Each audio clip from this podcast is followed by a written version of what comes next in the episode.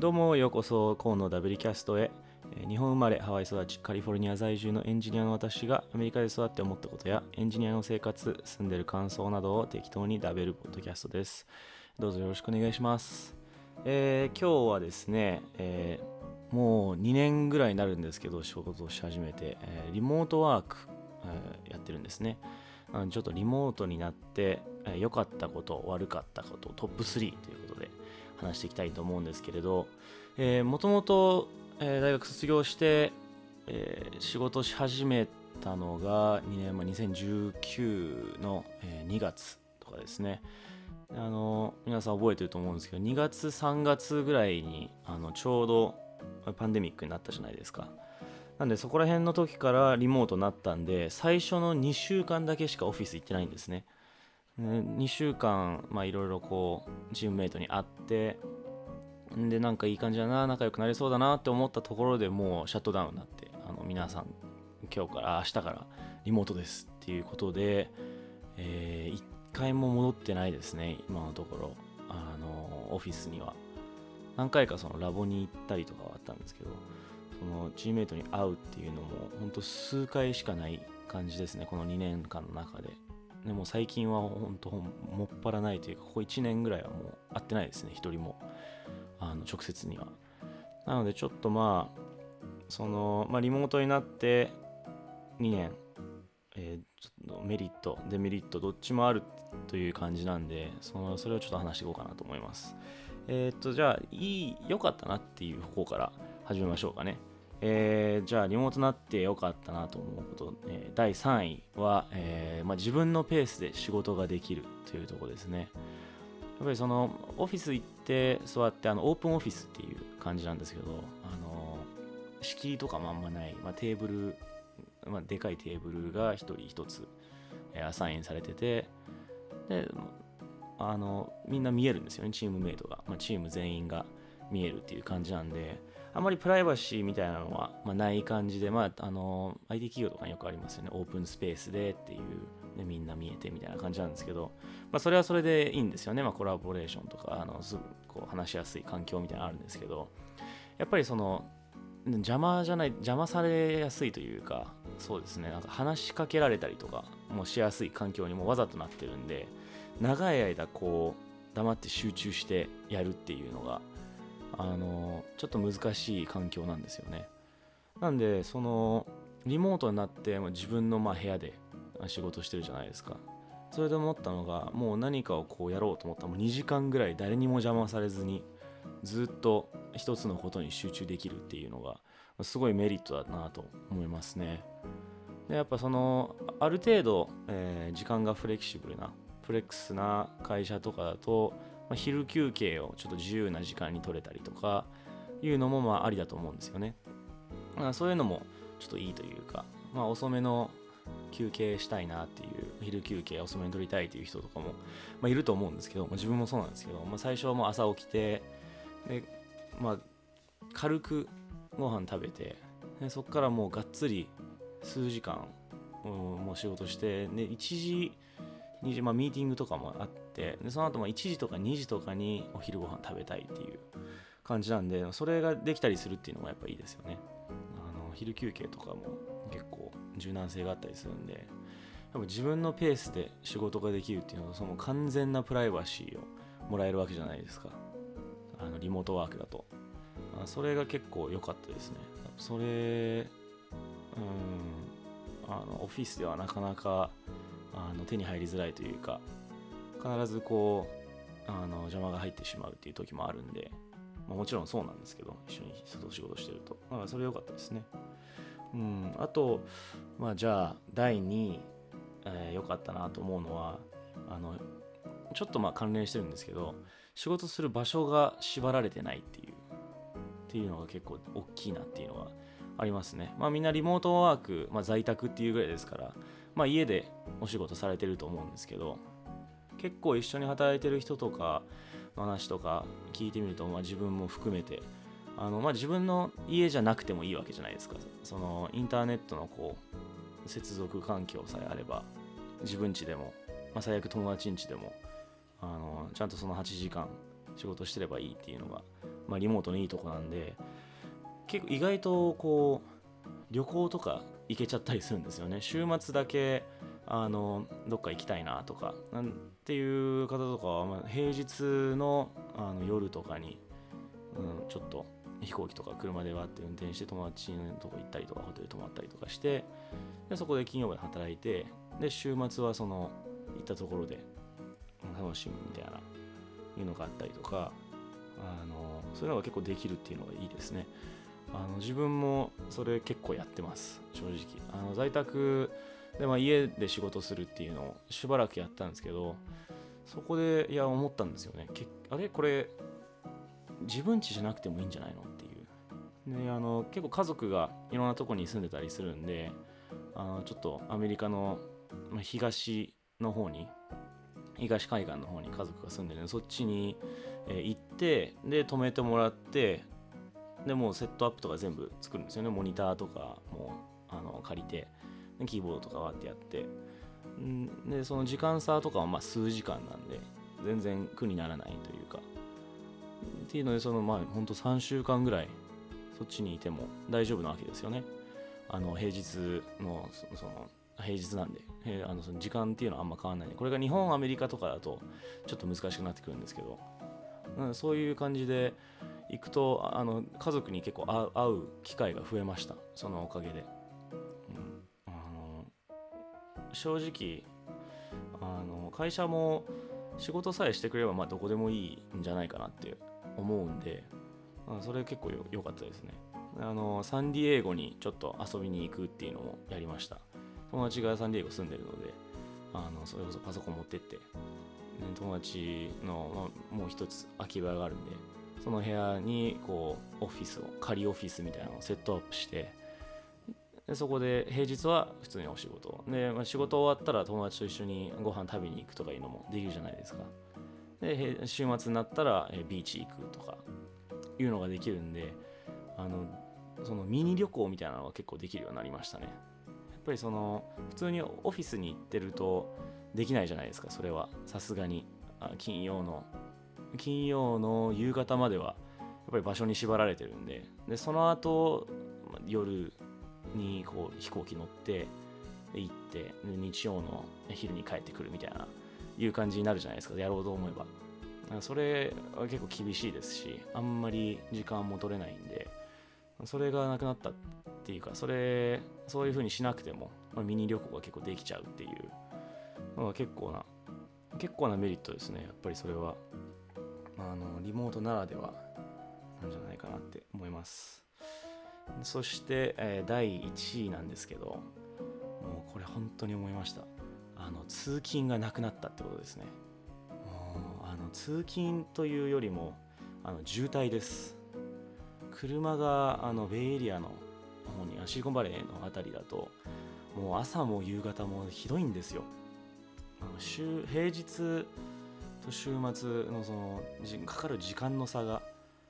普通に渋滞ない状態だ状態だと、まあ、15分ぐらいで着くんですね。でも渋滞がある状態だとおそらく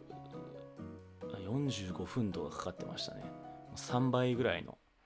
あの満員電車乗って毎日通勤されてる方からしたらいやもうそんな何でもないよって思われると思うんですけどやっぱりその渋滞です。もうすごい腹立つんですよね。う、あの1マイルそうですね1マイル行くのにもう普通に10分とかかかったりするんですよたまに。で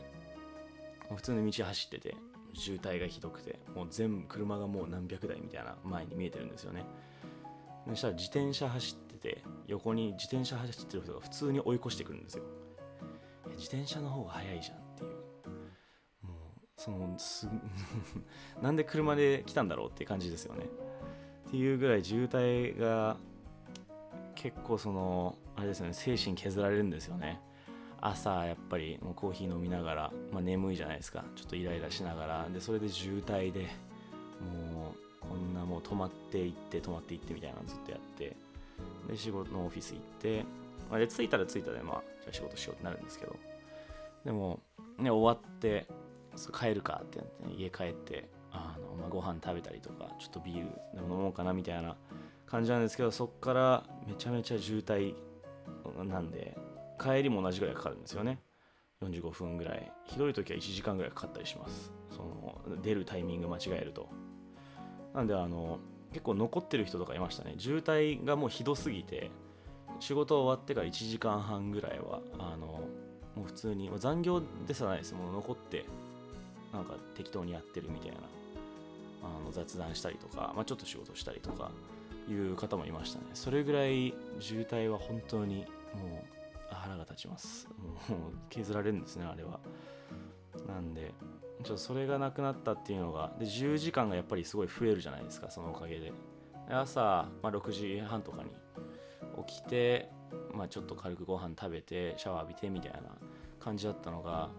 仕事が9時から始まるんですけどもう8時半とかで全然良くなっちゃったっていうのがありますよね。で仕事も終わったらもう終わりじゃないですか、うん、そう帰る支度とかしなくてもいいですしそれが結構10時間が増えたっていうのとその渋滞によるこのもう精神的ダメージが減ったっていうのがかなりかなり大きかったですねリモートになって。なのでそれはでも非常に良かったです。なんでまあいいことって結構あるあるというか、まあ、想像しやすいと思うんですよやっぱリモートになって。あの、まあ、自由が増えるとかまあまあそのまあそうですよねって感じなんですけど。あのリモートになって、まあ、悪かったことも、まあ、結意外とあります。あのずっとリモートこのまま一生続けていくかって聞かれたらちょっと考えちゃいますね。もういいことばっかりじゃないんで。なのでちょっとその悪かったことを3つちょっとピックアップしたんでそれも話していこうかなと思います。えー、っと第3位。第3位はメリハリがないですね。やっぱその一つオフィス行っててよかったなって思うのがやっぱり会社着くと、まあ、仕事のこうスイッチが入るじゃないですか。体の中で。でもうスーツとかも着てでオフィス行って、うん、あ仕事だっていうふうに。体が思うんですよね。だから集中というかそのモードに入るのが一瞬なんでそれは良かったなって思うんですけどリモートになるとやっぱそれがないんですよね。僕も寝室とあ仕事するところが同じなんでもう普通にベッドがあの普通に後ろにあるんですよね今。もう真後ろにベッドがあって。でまあ机で仕事しててって感じなんですけど。あのそういう感じになっちゃうとちょっとぼやけてくるんですよね境界線が。あの自分の、うん、睡眠する部屋と。であと娯楽。普通に仕事終わって、まあ、YouTube 見てみたいな。いう時間もあると思うんですけどそれをする空間と仕事をする空間が同じだと体が仕事モードに入ったりとかそれこそ休むモードに入ったりとかするのにちょっとしばらくかかるんですよね。だからやっぱり場所をこう区切るのってすごい重要だなっていうふうに思います。それがちょっとリモートだとやりにくいんですよね。あのまあ何部屋もあるっていう方は、まあ、自分のオフィスを作って自分の寝室を作ってで娯楽部屋というか、まあ、リビングは娯楽みたいな、まあ、そういう分け方ができる方はそれでいいと思うんですけど、まあ、それがやっぱできない人の方が多いと思うんですよ。あのそこまで そんな部屋有り余ってないんで。で1部屋、ね、であのやってるんで。でそれであの1部屋でまあ仕事も自宅でってなるとちょっとそこら辺の境界線ぼやけてましたね。で起きてちょっとかかるんですよね。あの仕事モードというか完全にスイッチが入るまで。今まではまあ 今まではあのあの通勤もあったんで、まあ、その時間でちょっとこう、えー、スイッチを入れる準備をするみたいないうのもできてたんですけどやっぱそこが難しいですよね。あの自宅で朝食食ってシャワー浴びてで自分の部屋に戻るわけですからあ脳みそ的にはあれまた寝るのっていう風に思っちゃったりする時もあるのかなって感じですね。で仕事が終わったら終わったでそっからこう完全に仕事モードをオフにするっていうのも難しくなってきましたね。あの全部あるんでパソコンとかもありますしあの別にパソコン消さないんで消した方がいいんでしょうねおそらく。あの仕事用のパソコンもずっとついてるんであのピローンとか出るんですよね。でそれを見てしまうとああなんか来てるってなっちゃったりとか、うん、やっぱりその仕事をもう完全に持ち帰持ち帰るどころの話じゃないですもんね。あのリモートだと。ずっとずっとこのインドアですもんね。なのでそれがちょっとあんまり良くないのかなというか生活のメリハリがなくなってしまったのはちょっとリモートやってて感じましたね。えー、第2位。第2位はですねチーム内のコミュニケーションの悪化です。やっぱり一緒に働いてる人いるじゃないですか。僕のチームだと、え、始めた当初は6人ぐらいだったんですけどそのオープンスペースで、まあ、何人かこういてもう隣とかにいるんですよ、すぐ目の前にとか、まあ、マネージャーももうすぐそこにいてみたいな。で働き始めたばっかりだったんでその入社したばっかりだったんでもう全然右も左も分かんなくて。質問とかする時ももう多々ありましたね。そういう時にパソコン自分のパソコンをこうひょいっと持ってってマネージャーのところに行ってちょっとすいませんあのここ分かんないんですけどってといいですか？っていう風にすぐ聞けたんですよね。でそれでまあパソコン持ってってるんでそのパソコンじゃあ見してって上司の人もやってもああこれこれはこここうだよってやってはいありがとうございますっていう感じで、まあ、終わるじゃないですか。それをリモートの状況でするとなると一旦まあメールか、えーまあ、何らかの、えー、コミュニケーションツールがチャットツールがあると思うんですけど会社ごとに、ね、そそこでちょっと、えー、すみません質問があるんですけどいいんですいいですか？時間ありますか？とか、えー、メールとかだともう質問の内容こうバッてやったりとかするんですけどそのまずこう返信が返ってくるのを待たないといけないじゃないですか。で、それも時間がかかったりするんですけど、であの返信書いて、あ、どうした？ってなって、あ、これこれこれなんですけど、ちょっとわかんないです。ってなって、あ、えー、っと、どういう、あの、あれなのかな？っていう感じで返ってきたりするんですよ。で、相手もこうパソコンのスクリーンが見えてるわけじゃないので、まあ、スクリーンショットとか撮って、こうですってなって、あ、じゃあちょっとこれ試してみて、みたいな。あ、わかりました、バってやってってなって、それだけでもう何往復かしないといけないんですよ。そのチャットだと早くなるんですけど、もうメールとかだともう半日かかったりするんですよね。この、この、何ですなんですか、この会話だけで。なので、それがすごく長くなって、で、それでも無理ってなると、じゃあちょっとミーティングスケジュールしようっていう、まあ、軽くチャットみたいな、もう2人だけのミーティングをスケジュールして、で、シェアスクリーンでこうなんですけどってやって、で、ああ、はいはいはい、じゃあちょっとこれやってみて、これやってみてってなるんですけど、もうミーティングスケジュールするっていうことをしないといけなくなっちゃったりしますし、やっぱり難しいんですよね。そうやって話すっていうのが気軽にできなくなったっていうのが結構あの最初の方はもう特に難しかったです。その新人でもう全然もう何も分かんないですよ。どのツール使っていいかも分かんないですしあのえどどこら辺のどのコードこのコードはどういう風なあれなんですか？とかいうのを聞きたいんですけどやっぱりあんまり気軽に行けないというかやっぱり目の前に座ってると結構聞きやすいんですけどじゃあメールを作成するってなると、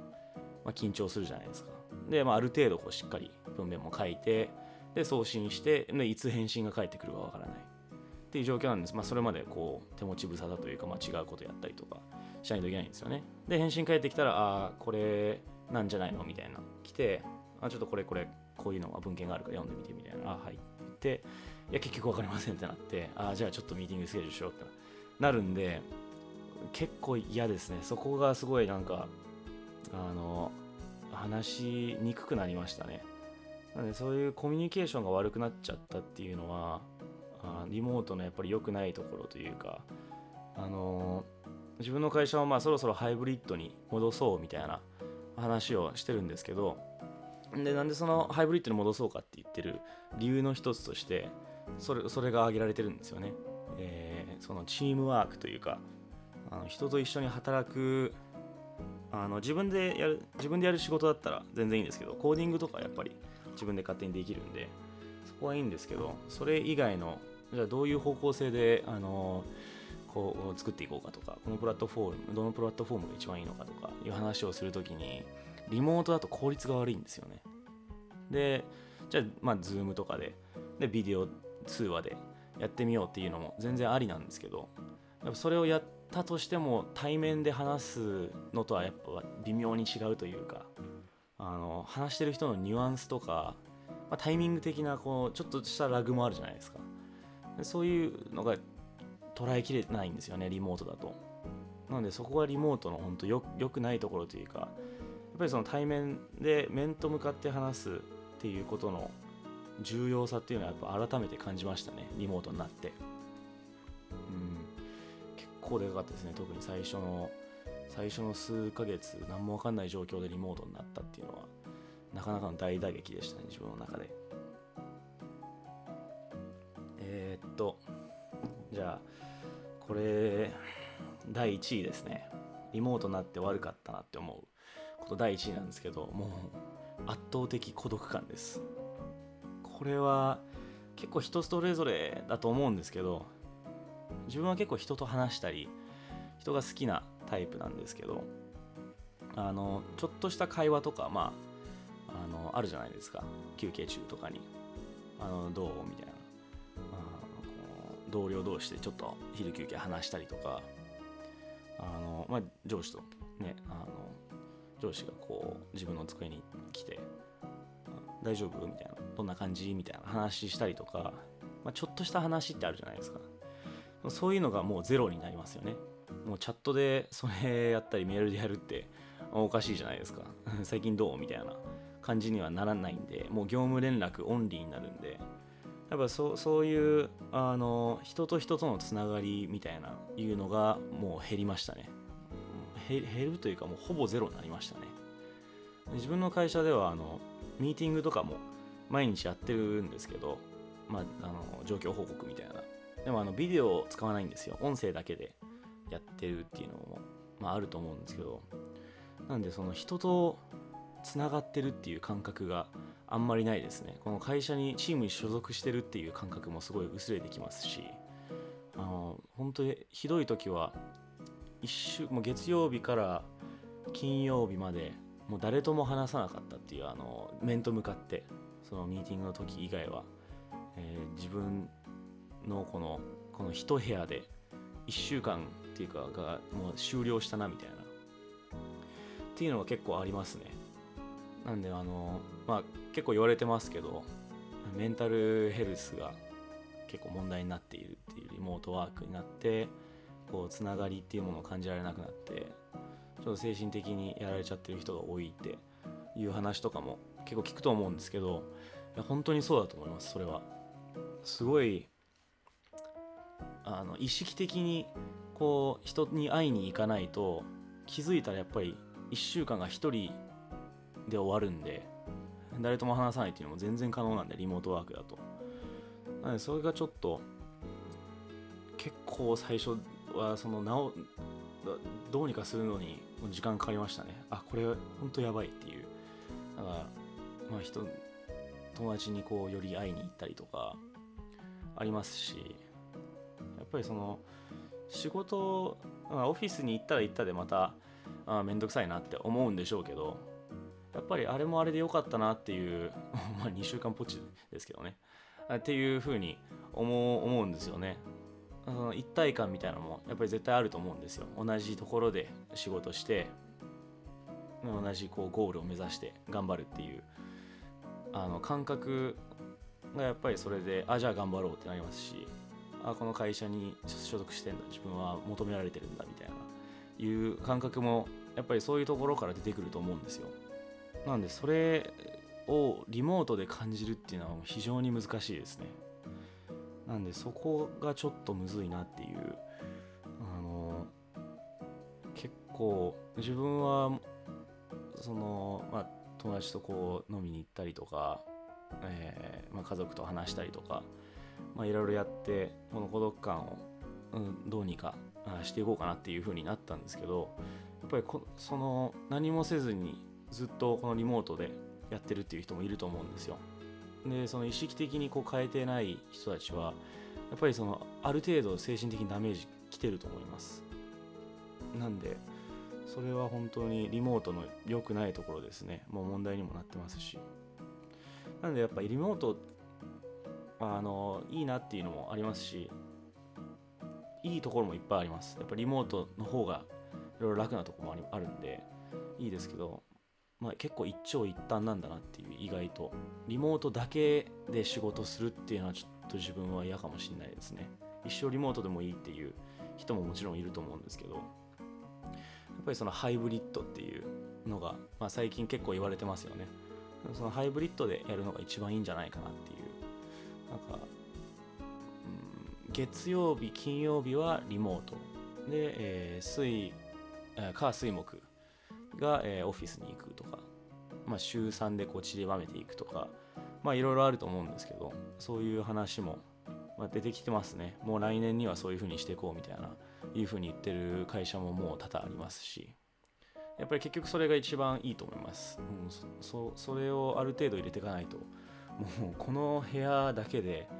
もう一生終えるんじゃないかなと思います。もん平日、だけだと、